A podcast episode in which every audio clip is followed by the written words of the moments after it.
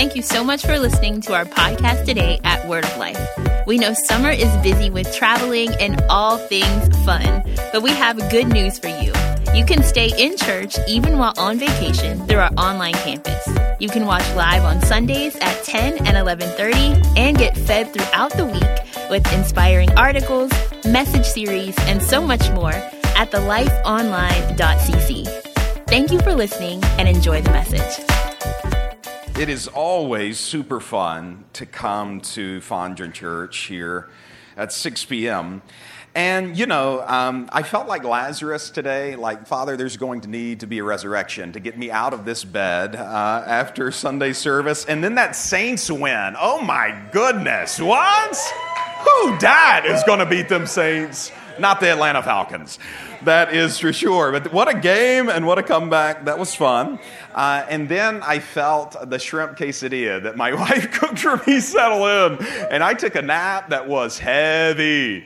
Uh, but by God's grace, we made it here.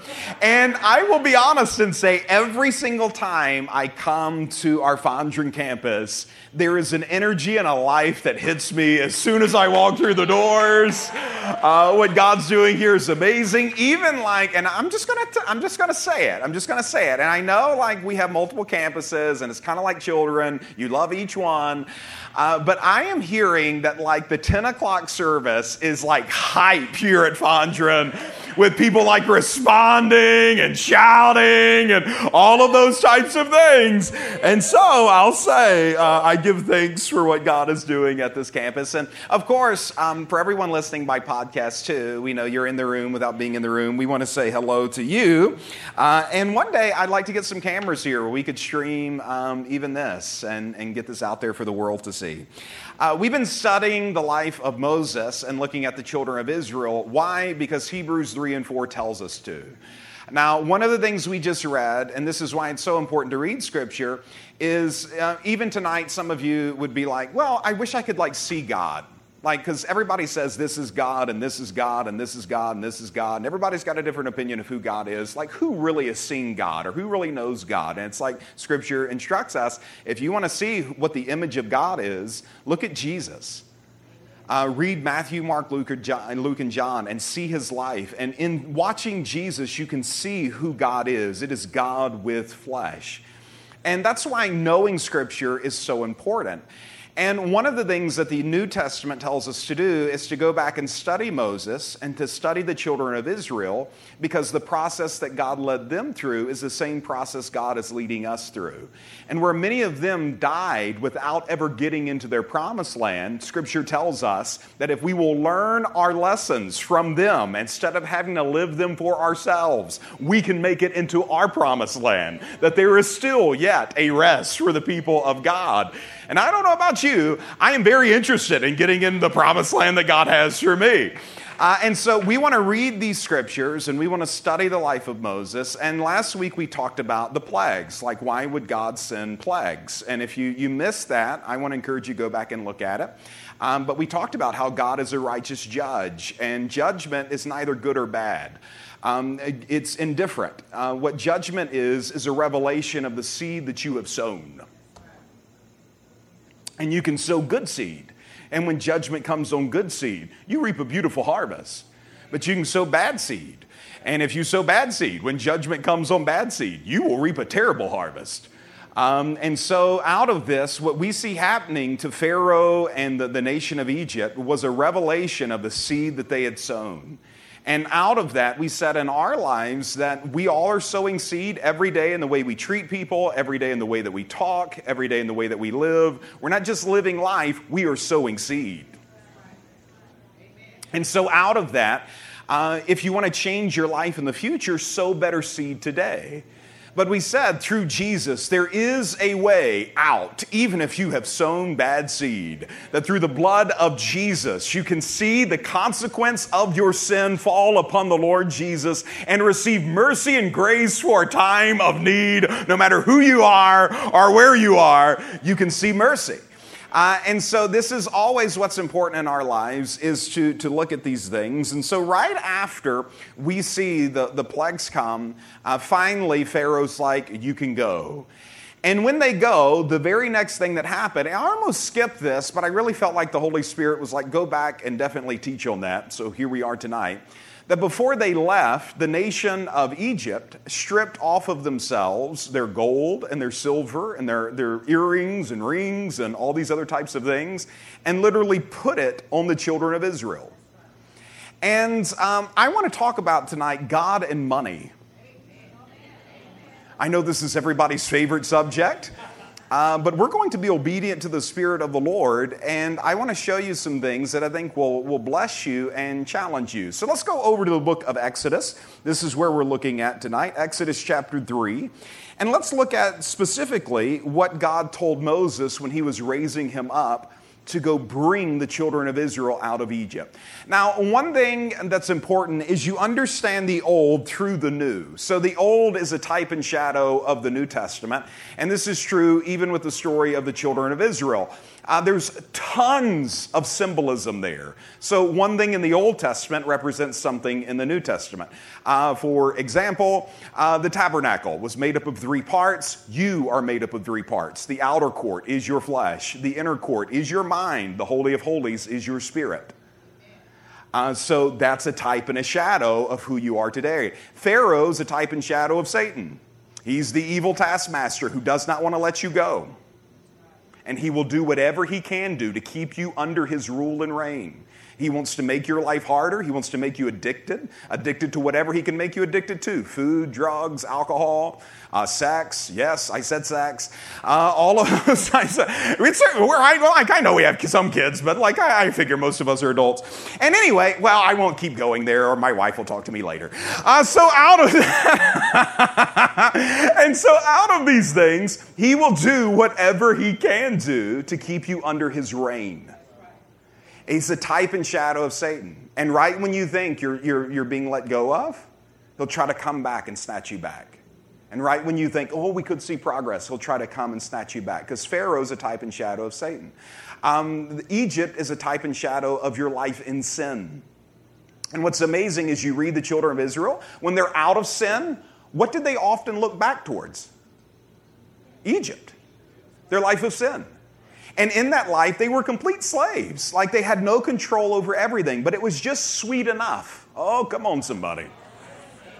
When they look back at Egypt, they, they dreamed of the melons they ate there. And they're like, it was just sweet enough.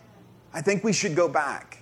And that's the type and shadow of what you'll face is when you're coming out of the kingdom of darkness, don't think it's strange when there's something there trying to lure you back to where you came from because you remember like some of those things you used to have that was just sweet enough. But if you ever had the sense enough where you could look at, well, it was just sweet enough, but I was in bondage to it. Like there, there was nothing there that was ministering life. Uh, but the same issue that the children of Israel had will be the same issue that we have that, that, that constant desire sometimes to look back and how that needs to be disciplined to look forward. Egypt is a type and shadow of sin. The wilderness is a type and shadow of God bringing us through testing, trying our faith as silver and gold are tried uh, perfecting it, getting worry out of us, getting sin out of us, uh, deepening our character, you know, all of those types of things. And that's what we'll talk about in the next couple of weeks if we keep following this progression. Uh, the cloud by day and fire by night, what's that a, sh- a type and shadow of? The Holy Spirit follow the cloud. Wherever he goes, that's where you need to go. Uh, and in, in the, the, the, New Testament, you see the Holy Spirit coming as a flame of fire above each head.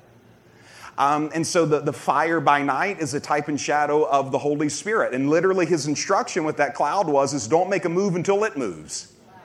Because wherever it is, provision, oh, come on, somebody. Wherever the cloud is, provision will be right there.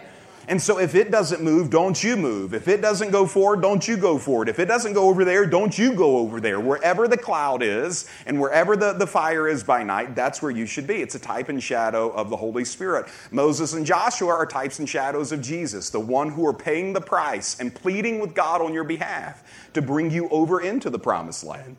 All of these things are types and shadows um, of New Testament things.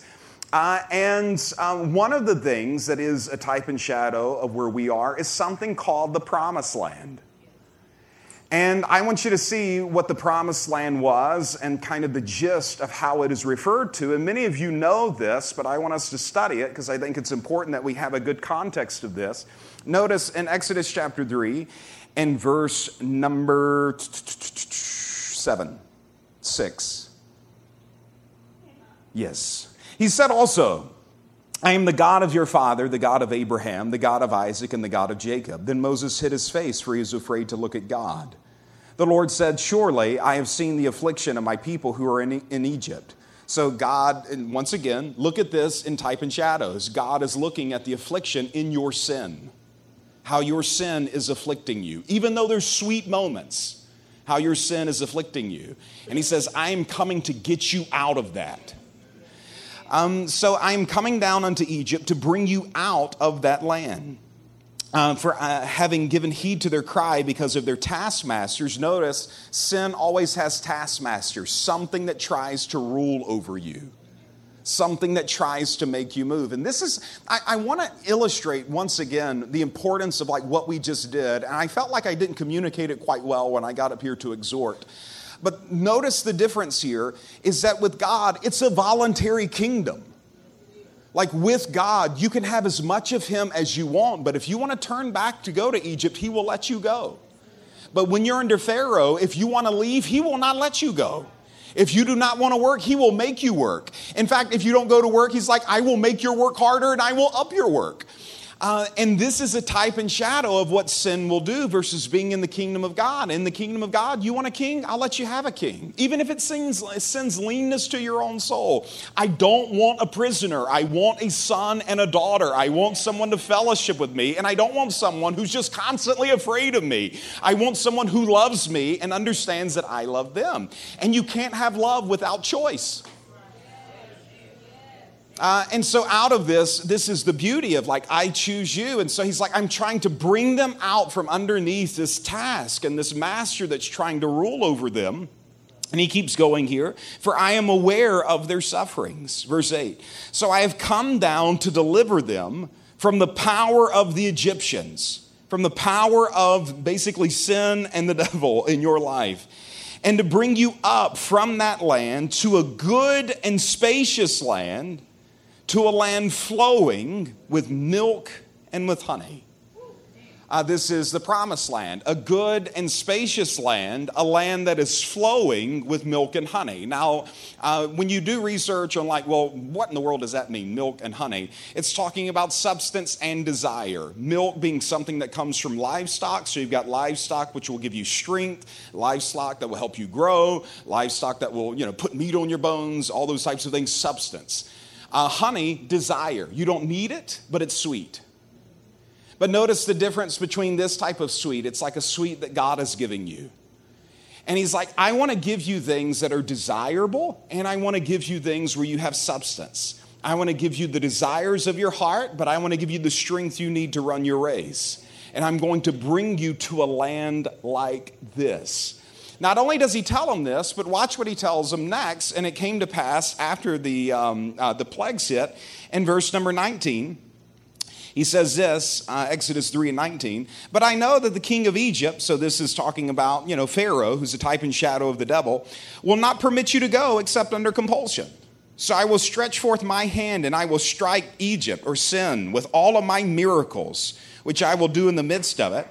And after that, he will let you go and I will grant this people favor in the sight of the Egyptians. And it shall be when you go, you will not go empty handed. But every woman shall ask her neighbor and the woman who lives in her house articles of silver, articles of gold, and clothing, and you will put them on your sons and your daughters. Thus you will plunder the Egyptians. Uh, so notice whose idea was this? It was God's. It was not, um, you know, man coming to God and being like, I'd like a good and spacious land and a land flowing with both substance and desire. And oh, by the way, I'd like all the stuff that they have. It's like God coming to them and saying, I will bless you with this. I will bring you into this. My Holy Spirit will lead you over into this. And this was all God's plan. Now, once again, this is a type and shadow of what God wants for us. Is that God wants for us a life that is free from sin. God wants a life for us where we are no longer under the taskmaster, which is Satan, uh, that we have been transferred out of his kingdom, uh, that I am now willfully obeying him. God wants to lead me through a wilderness, uh, which uh, we'll talk about that. That's not overly fun, but it is worth it. And you go through the wilderness where your character is deepened, your dependency is deepening, worry and fear are things that you're offering on the sacrifice. You're watching God brings provision, you're watching God bring a supply, you're watching God blow your mind on how he does it. And he's saying, I'm bringing you all through this, but the end goal is to bring you not only to myself, but the end goal is to bring you over into a place where you have everything you need to run your race. Whether it is substance that you need for strength or desire, this is my goal for you. Now, one of the things that used to irritate me so much, um, and the Holy Spirit has helped me not be as irritated as much, uh, but oftentimes in Christianity, I see extremism. And maybe you have seen this as well. Uh, and so you'll have people like come on one side of the extreme or the other. Uh, and very seldom is it uh, the case where you find something in the middle of the road. And so this is true like with all kinds of things. Um, there was um, a huge teaching on grace. And my word, we need teaching on the grace of God. But literally, it got so far over to this side that we had actually somebody years ago come in the church and preach on that there's no need to repent anymore. Seriously. And I had to get up at the end of it and be like, ah, we still got to repent. like uh, New Testament, book of Revelations, every church actually needed to repent, like every single one of them. Uh, and that type of thing. Like repentance is still this, this course. And it's not condemnation. Repentance is not coming to this place where I'm, I'm feeling like the need for condemnation. It's, it's just saying, you know what? I do need to take my life in a different direction. And by God's grace, I will and his grace is, is there. But I can't just be the perpetual Judas who just sins and sins and sins and sins and sins, never repents, and expect it'll go well for me. It will not go well for you. Uh, that type of thing, because the wages of sin is still death. Uh, but so we have extremism that comes in the body of Christ, and oftentimes this happens, especially among charismatic circles, where things are just extreme on every level. I read a book years ago called by Donald Gee called The Pentecostal Experience, and he was talking about this that even in his day, like 40s and 50s, all this extremism. But then he said something, I never forgot it. He said, I have found that God often uses extremism. That the body of Christ is so far on the ditch on this end that a wave of doctrine will pop up uh, that will, will be so far on the other end, it actually pulls the body of Christ center. And when he said that, I'm like, I get that. And so now I just kind of watch extremism kind of come, and I'm like, that's, that's, I see what, what this is working here and what it'll do in the body of Christ. And so it doesn't irritate me near like it used to. But when it comes to this issue of money, um, you have so many extremes in the body of Christ. And what I want to do for you today is to kind of show you exactly what happened here in Exodus and lead you in the goodness of our Father, but also the warnings he would give about that goodness, which is very interesting. Uh, so, on one side of the extremism, you, you've probably heard prosperity teach where it's like you get a car and you get a car and you get a car. And then after you get that car, you get a nicer car and you get a nicer car and you get a nicer car and you get a nicer car and you get a bigger house and you get a, and so forth and so on. And there's nothing wrong with nice cars or big houses or these types of things. We'll talk about that in a minute. But what it did is, even with the subject of giving, it turned into us chasing the blessing. Uh, so, for example, um, King Solomon, I mentioned this at, at Highland Colony one service, um, and you know the crowd was silent. Uh, but anyway, uh, with uh, uh, you know King Solomon, you have um, uh, him come, and God's like, "I'll give you anything." Anything you want, because Solomon came out of love and devotion and offered up all these sacrifices. And you know, what did Solomon ask for? Wisdom. And God comes and says, Well, because you asked for wisdom, I will give you all the things that everybody else would have asked for. You know, gold, long life, victory. I'll give you all these things that everybody else would ask for. And so now we've been taught that story. And so we come to God and we're like, we want wisdom, but it's not really what we want right? We want all the things we think asking for wisdom will get us. It's not really wisdom we want. It's like, but I think if I ask for wisdom, I'll get long life, money, and like victory. Uh, and so our motive is not the same motive. Our, our motive is twisted over into something that is selfish in nature. And it's us thinking, I will work to be my provider instead of trusting my provider. And it's the same with giving and, and money and all these resources. It turned into something where it's like, send us $50 and we'll give you oil from the Lebanon trees and like, you know, holy water from, you know, the Jordan and like all these other types of things. And it, it turned into something that literally, I saw it go to such extremes that's like, I'm not passing a bucket and I'm not even mentioning the offering uh, and these types of things because I did not want that to creep over into our church where it's just solely over about what God can do for us. That giving at its core is the pri- prioritization of our heart of saying, God, I understand that possessions can overtake my heart in such a way that I crave the objects of this world more than I crave you.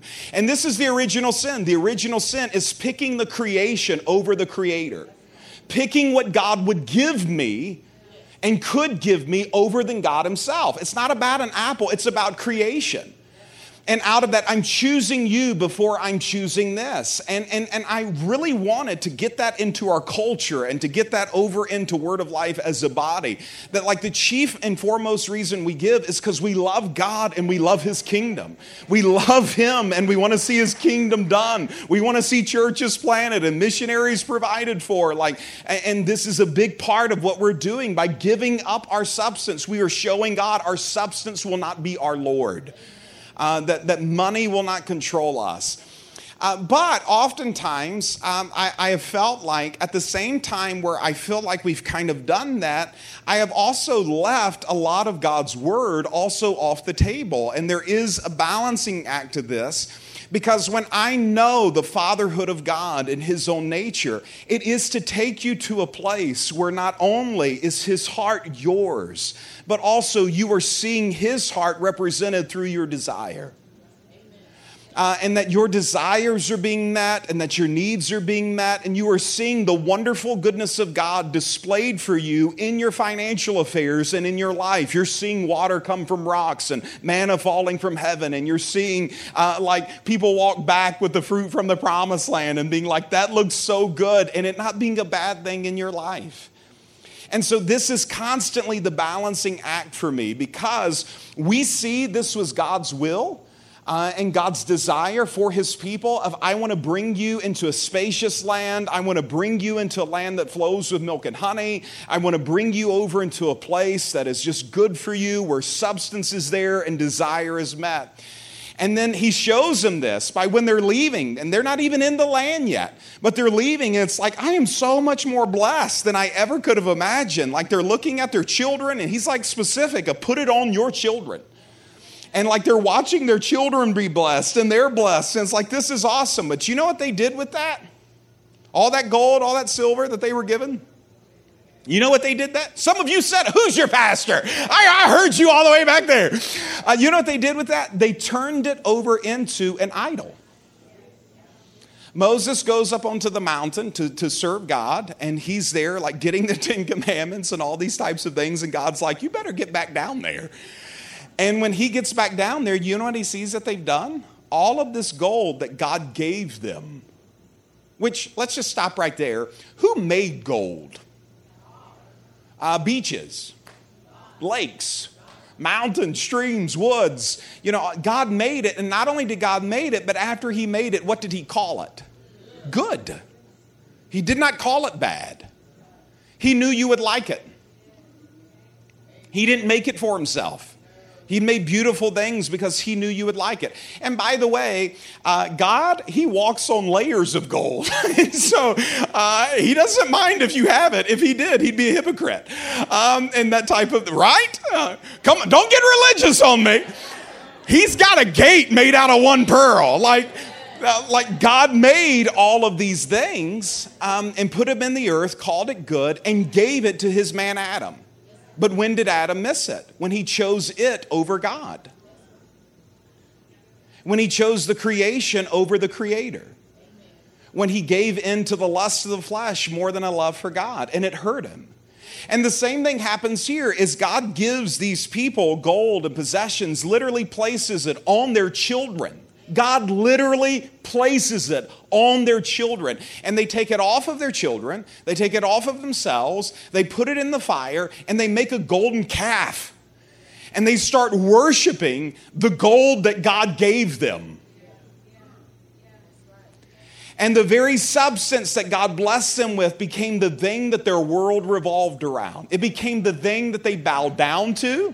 It became the thing that they focused on. It became the thing that they worshiped. It became the thing that the camp centered on. It became the thing that they thought about. It became the thing that they looked after. It became the thing that they prayed to. It became the thing that they became dependent upon. It became the thing that they looked towards. It became the thing that they wanted. And it's literally based there. And this is the war that is in all of our lives, as God says, and Jesus says in Matthew chapter 6, He says, You will, you will have one of two masters. You know He says one of those other masters will be? He said, Me or money. And out of this, he said, What you have to understand about this is that the thing that's going to compete for your heart is the very gold that I would like to give you. And so, out of this, um, we see a world that is constantly evolved around money. How can I make more of it? When I don't have enough of it, I freak out and I panic and I'm, I'm curious and I'm wondering and I'm thinking about it all the time. How much money is in the account? I'm checking the money all the time. I'm looking at the account. I'm looking at the credit card and then I'm shopping on eBay and then I'm looking at all the deals. I'm on StockX. I'm on all these types of things, checking these things, constantly looking. How can I get more? How can I make more? How can I do more? How can I do this? And without even thinking about it, our world is centered around the golden calf. Oh, more than it is centered around God. And the, instead of the tabernacle being the focus of my life, what has happened is, is this thing has become the very thing that my life evolves around. And the love of money is not just something that like rich people coming in and being like, let me count my Benjamins today. That's not the love of money. The love of money is I'm always thinking about it. What you, I remember when I fell in love with my, my wife for the first time. She made my liver quiver. Uh, like I would literally walk through a parking garage and scream at the top of my lungs, I love this woman, and would still do it today. In fact, I'll do it. I love this woman. Uh, like all of those, like seriously. Seriously, like I love my kids. Last night I'm texting Tyler and I'm like, I'd like to get my kids some some sneakers, but I have no idea. I'm not a sneaker guy. These are the nicest pairs I own, sixty-seven dollars. Uh, so out, well, that's true. I got a pair of uh, uh, on clouds, uh, so they, they I think they cost more. Uh, so, but but anyway, but they're great to walk in. Uh, which, by the way, I was walking the other day and I had to run um, to run home. Like I was supposed to meet somebody at the house, and they called me and they're like, uh, We're here. Where are you? I'm like, I'm a mile away. And I had to run, which once again, if you ever see me running, pull over because I really do need something. Like there is a problem in my life if you see me running because my own clouds are for walking, not running. So that would have helped if I had had a church member nearby who had learned that lesson. But, but anyway, we, we see all of these types of things kind of come. But like even in my children's life, I'm, I'm looking to bless my children. Uh, I, am looking to, to come in their life and, and bless my children. And so uh, with God, it's, it's the same type of thing of he wants us in this place where we are blessed, but we can't be in this place where our world is constantly revolving around money uh, that we are to trust in the living God uh, who gives to us all things richly. Now, we see uh, so many parables about this. Uh, let's go over and look at some of the stories, though, that are in the, the New Testament, uh, and we'll look at the, some of these things as warnings, and then we'll come back uh, and just give God thanks. Uh, Luke chapter 18, and let's look at verse 18. And then we'll look at Luke 19, and then we'll close. Luke 18, verse 18.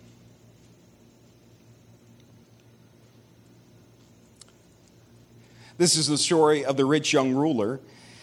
A ruler questioned Jesus, saying, Good teacher, what shall I do to inherit eternal life? And Jesus said unto him, Why do you call me good? No one is good except God alone. You know the commandments do not commit adultery, do not murder, do not steal, do not bear false witness, honor your father and mother. All of these things I've kept from my youth, he said. And Jesus heard this. He said unto him, One thing you, and that's important, you, not the body of Christ, you still lack. Sell all that you possess and distribute it to the poor. You have treasures in heaven, and come and follow me. But when he heard these things, he became very sad, for he was extremely rich. And Jesus looked at him and said, How hard it is for those who are wealthy to enter into the kingdom of God. It is easier for a camel to go through the eye of a needle than for a rich man to enter in God's kingdom. Um, now, we're going to read the rest of this, but somebody says, well, does that mean if people have money, they can enter God's kingdom? No, because some people in here already have money and you're in God's kingdom. so it's what he's saying is, is that money becomes a thing, like the rich young ruler here, that our lives begin to revolve around. And we begin to look to it more and more and more and more. And all we're thinking about is if I had more money and if I won the lottery and what life would be like if I just made $10,000 more, if I just got the bonus. And we're constantly thinking about money money, money, money, money, money. And our world is revolving around the promised land without actually being in it. And we're so mindful of the melons in Egypt that we're not thinking about the temple of the presence of God that's literally right there. And we're forgetting about a God who like has so sustained us even while we're not in the promised land, has so sustained us all of these years, carrying us through and meeting our needs and satisfying our desires. And, and, so, with the rich young ruler, he has all of these things that people think they want. He has money, he has power, he has youth.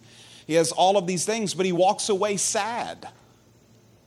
That even though he has all of these things, he's walking away sad. And it's so funny how the Bible phrases it. He walks away sad because he's extremely wealthy. um, and so that just proves that if you have money, it doesn't make you happy. You could be Pharaoh and still not happy. You could be Saul, like we talked about this morning, and still not happy. Um, but we see that this guy's life revolved around money, and Jesus knew it. And so he looks at his heart and he's like, Man, you, have kept all these commandments, and uh, that's wonderful. But one thing you lack is this, this money has complete control of you. And he's like, For you to follow me, I want you to sell it all. Now, imagine if I did the altar call that way. It's like, Who wants to be a Christian today? Everybody raises their hands like, I want to be a Christian. It's like, great. All you have to do is sell your house, your car, your clothes, all your possessions, and then come follow us. I wonder how many people would be in next next Sunday. Uh, you know, and these types of things. So, like, before you judge him, think about if the Lord asks you to do that. And what if he is? Because the essence of all kingship is stewardship, that none of this is mine. Um, and at any time, he can ask for any of it, and I'll give it to him. And that's what God is contending for. And so, out of this, um, um, when he says this, uh, his disciples are standing there, and watch what they say. Uh, when the disciples heard it, verse 26, they're like, then who then can be saved? Notice what they didn't say. It's like, yeah, I'll tell you what, all these rich people, they're going to hell. Like, I'll just tell you right now, they're all going to hell. They get concerned, and they're like, whoa, whoa, whoa, whoa, like, who can be saved? And he said, The things that are impossible with people are possible with God. And Peter said, Behold, Lord, we have left our own homes and we followed you. And he said unto them, Truly I say unto you, there is no one who has left house or wife or brothers or parents. Notice, the kingdom of God, sometimes to enter it, will cost you something. And I've seen this in other nations where literally people had to walk away from family uh, in order to walk into the kingdom that their family and like completely disowned them when they came to Jesus. And Jesus says, I know this will happen in the lives of people when you come to follow me. But watch what he says. Truly I say unto you, there is no one who has left house or wife or brothers or parents for the sake of the kingdom of God who will not receive many times as much at this time and in the age to come eternal life notice it's not just in the sweet by and by, but also at this time. So he says, whatever you give up for God, it's like it's not like this thing that you've lost, it's a seed that you've sown. And out of this seed, God will bless you with this. You give up family, God will surround you with family. You give up friends for His kingdom, God will surround you with friends. You give up resources, God will surround you with resources. But what He's wanting is this humble submission of the heart where you lay it all down for Him. That it's like God can put the ring on your finger, but you know the ring on your finger, it does not belong to you. I will give it to anybody the Lord tells me to give it to because I love Him more than I love the ring. I love Him more than I love the the car. I love him more than I love the podium or the pulpit or the church. I love him more than I love the resources or those types of things. I'm blessed to be able to have them, but I do not live for them. I enjoy them, but I do not live for them. I'm thankful for the honey, but I, I knew how to survive in a wilderness. You should have seen me in the wilderness. Like I, I knew, I know God is with me, and having God with me is more important than any of this stuff. So I enjoy the stuff and I'll make the most of stuff, but I don't live for it. And I don't daydream of it. And I don't have my camp circle it. A, lot of people have taken this and it's like, see, in order to be a Christian, you got to be poor. You got to give everything you own. Well, that's not true at all. Because notice what happens over here in Luke chapter 19. Uh, Luke chapter 19, same type of thing. Uh, in verse number one, he entered Jericho and was passing through, and there was a man um, called of, of Zac- a man by the name of Zacchaeus and he was a chief tax collector and he was rich. And Zacchaeus was trying to see Jesus and was unable because of the crowd, for he was small in stature.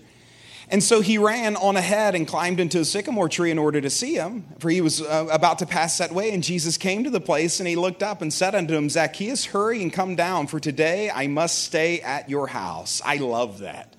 Uh, you've got someone who's lived a life of sin, and Jesus is like, You know what I want to do today? I want to come into your house. I don't want you to just come to mine, I want to come into yours. And he invades his life, and verse 6 and he hurriedly and came down and received him gladly. And when they saw it, they all began to grumble, saying, He has gone into, to be the guest of a man who's a sinner. And Zacchaeus stopped and said to the Lord, Behold, Lord, half of my possessions I will give to the poor.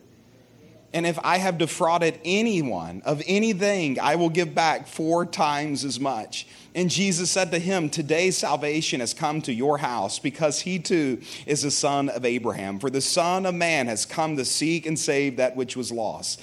Now, do you see what Jesus is doing? He's like, I love it. He's like, Salvation has come to your house. Notice what he didn't say. No, no, no, you can't give half, you got to give everything. He's like, rich young ruler had to give everything, you got to give everything. He's like, I'll, I'll give half. And but do you see the difference between him and the rich young ruler? Here with no compulsion, no taskmaster. No one making him.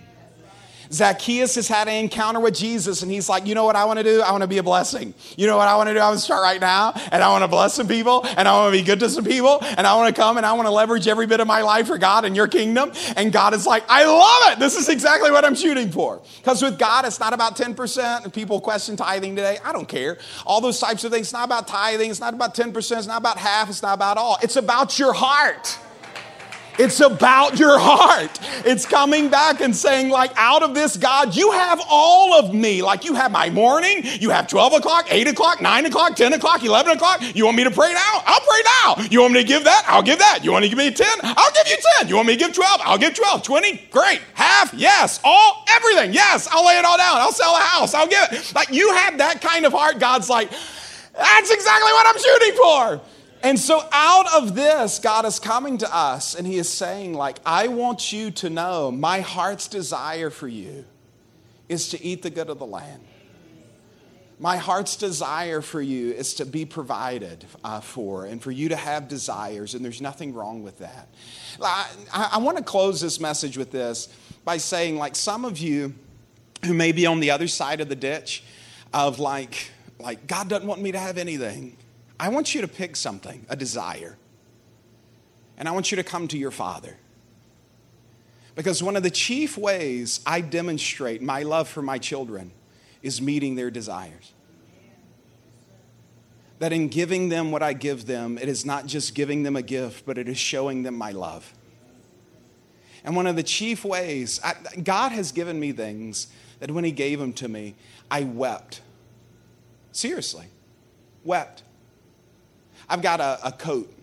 I walked in, uh, uh, I get my hair cut at a store that has clothes in it. It's weird, uh, but it works.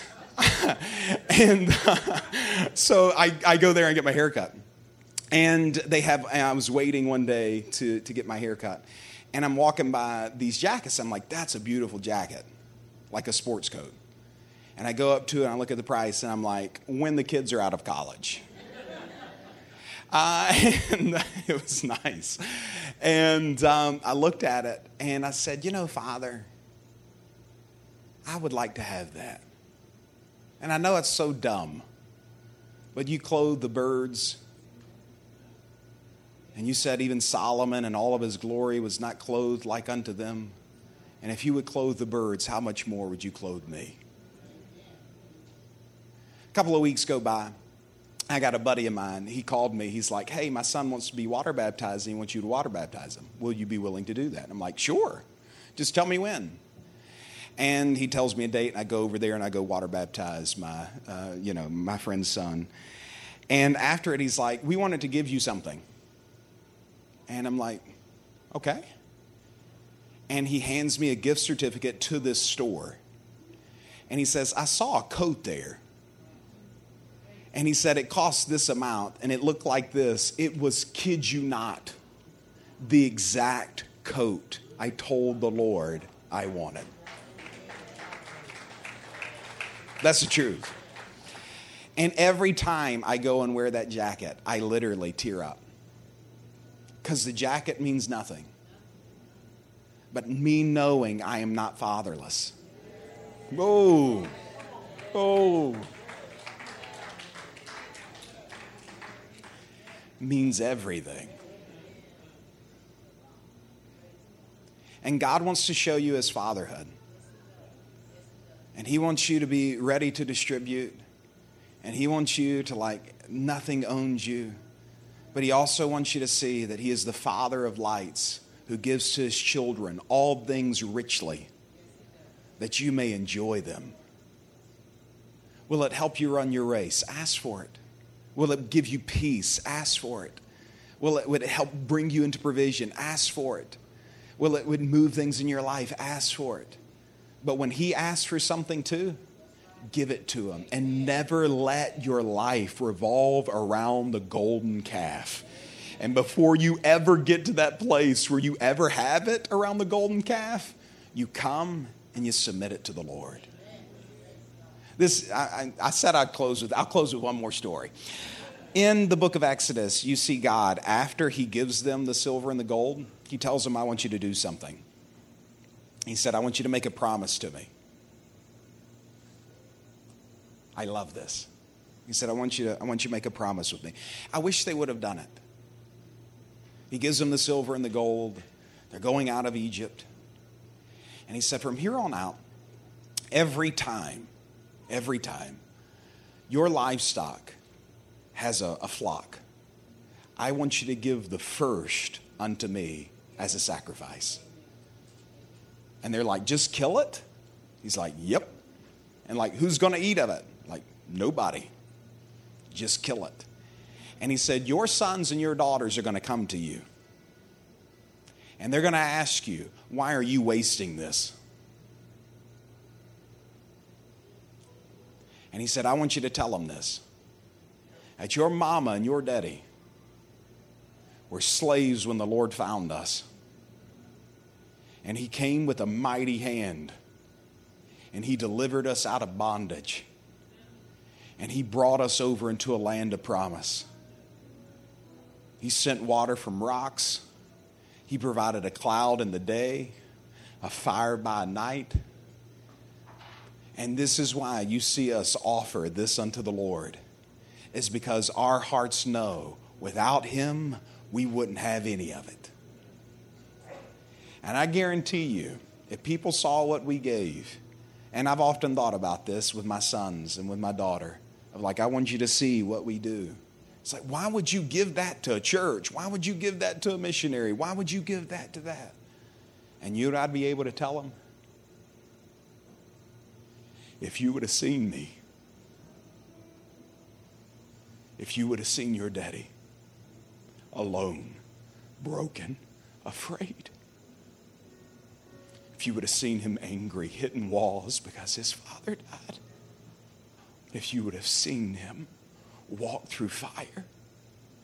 If you would have seen him literally stand on God's word and see what God has done.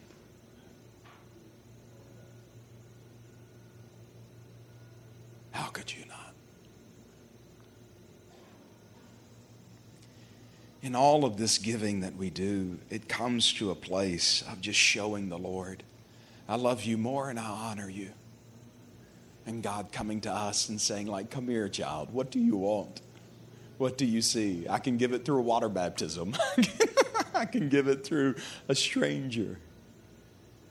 I can give it through a preacher. I can give it through a business deal. Just, just come to me. Unload your heavy burdens, and I will give you rest. I want to take care of you. Let me take care of you. I want to be good to you. Let me be good to you. And relax in his fatherhood. Amen. Let's stand our feet. Let's worship the Lord. Father, we come before you tonight. And we just thank you, Lord, for the beauty of your presence and the power of your Holy Spirit. And Father, we just thank you as we end in worship and song tonight that each one of us would come to a place of offering our life as a living sacrifice. That we do not seek possessions. That we would not trade you for silver or for gold. We would not trade you for riches untold. We would not trade you for fame or wealth. We would not trade you that, Father, our hearts are yours, and so are our desires. And so, Father, we offer them all to you. And we thank you for bringing us into a land that flows with milk and honey. That we're not forcing provision, provision is flowing. That we're not forcing your hand, your hand is flowing. And Father, I thank you in the name of Jesus that your fatherhood is flowing. Father, I thank you there are people in here who are just burdened by debt. Some of it college debt, some of it credit card debt. Father, I just thank you. Your fatherhood is flowing. Father, I thank you. So many people here have needs or desires, and I just thank you, Father. Your fatherhood is flowing. That, Father, you are our provider and you are our source. And, Father, we thank you that you move heaven and earth to show your goodness and your grace to your people. We love you, Lord, and we thank you for it. In Jesus' name, let's worship the Lord.